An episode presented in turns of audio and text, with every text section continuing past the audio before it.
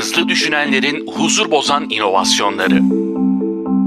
Geçmişte okurken akıl açıcılığı konusunda hiç şüphe duymayacağımız fikirler bugün geçerliliğini yitirmiş durumda. Kimse pandemiyi öngöremezdi elbette. Bu nedenle çok da haksızlık etmeyelim. Mesela dün de bugün de inovasyon her zaman sürdürülebilir başarı için öngörülmüş. Çevrim içi alışverişin yükseldiği de öngörülerden biri. Ancak bu durum geleneksel alışverişin üstüne doğru gelen bir bozucu inovasyon olarak görülmemiş. O halde bozucu inovasyon nedir? Önce onu tanımlayalım. Kaynaklar aniden de gelebilir. Yavaştan da yükselir ama bozucu, disruptive inovasyonlar şirketinize atılan füzeler gibidir diyor. Her ne kadar son 20 yıldır tüm alanlara teknolojik füzeler yağıyorken işletmeler de, liderleri de o rahat köşelerde artık kalamayacaklar.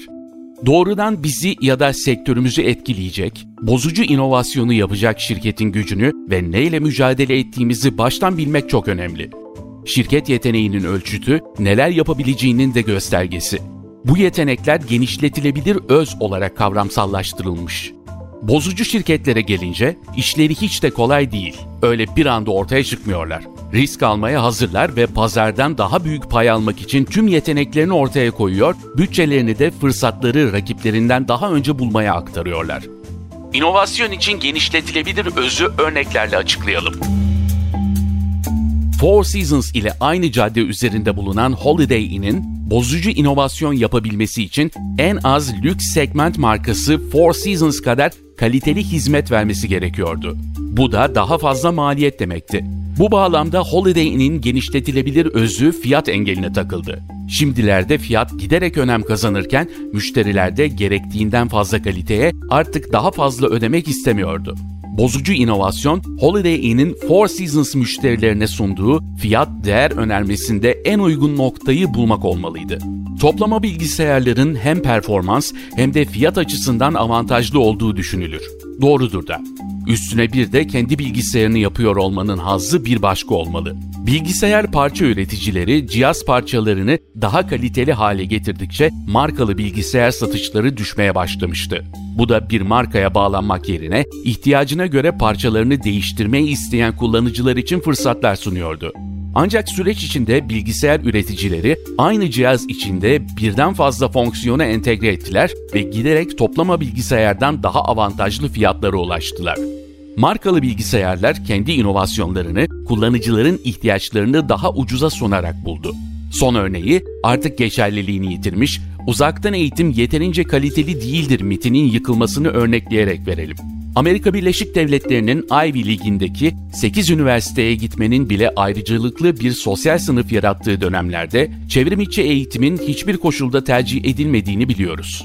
Ancak bugün öğrencilerin ekranı kullanmaktan başka seçenekleri yok gibi. Elbette kendi kanatlarıyla uçmanın ilk adımı olan üniversite yıllarındaki yalnız yaşama deneyimi bugün pandemi koşullarında mümkün değil.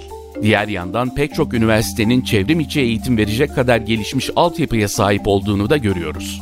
Şimdi üniversiteler için genişletilmiş öz eğitimleri günün ihtiyaçlarına göre çeşitlendirmek demek.